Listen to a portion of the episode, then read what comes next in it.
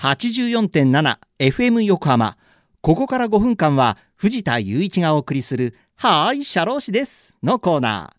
神奈川県社会保険労務士会から社労士さんをお迎えして様々な労務にまつわることや相談に楽しくわかりやすく解説していただきます。11月の社労士さんは川崎北支部大野平さんです。大野さん、今週もよろしくお願いします。よろしくお願いいたします。さあ、今月は国民年金の基本、これをテーマにお話を伺ってきています。で、1回目の放送の際に国民年金には1号、2号、3号の3種類があると、ね、伺いました。で、1号は自営業者の方や大学生、無職の方が対象ということです。まあ、私とか、あと大野さんもそうですよね。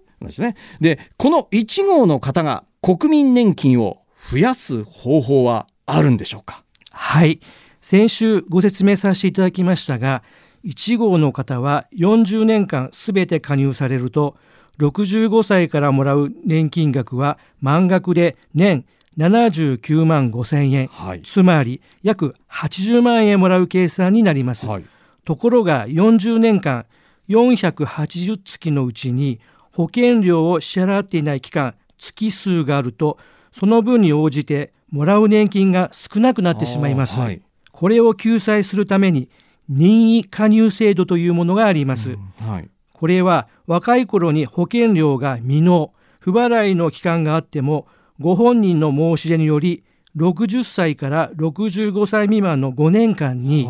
480月に不足する保険料月数分を後で支払うことができるシステムになります、はい、よってまずはご自身の年金の加入記録を調べてみることが大事です、うん、年金の加入記録、これどうやって調べるんでしょうか。年金事務所や役所の国民年金窓口で調べて、条件に合えば不足分の保険料を支払うことができます、うん、はい、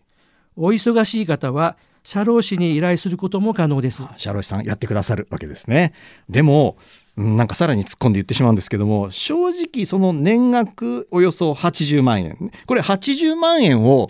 12で割って月額でおよそ6万6千円では65歳以上生活は結構厳しいですよね。そうですね。付加年金制度か国民年金基金制度に加入することによりさらに増やすことができます、はい、これは国民年金に上乗せするものです。詳しくは皆さんでもお調べしてみてください、はい、これちょっと一つポイントかもしれませんね。さあ、そして、大野さんご自身、個人的には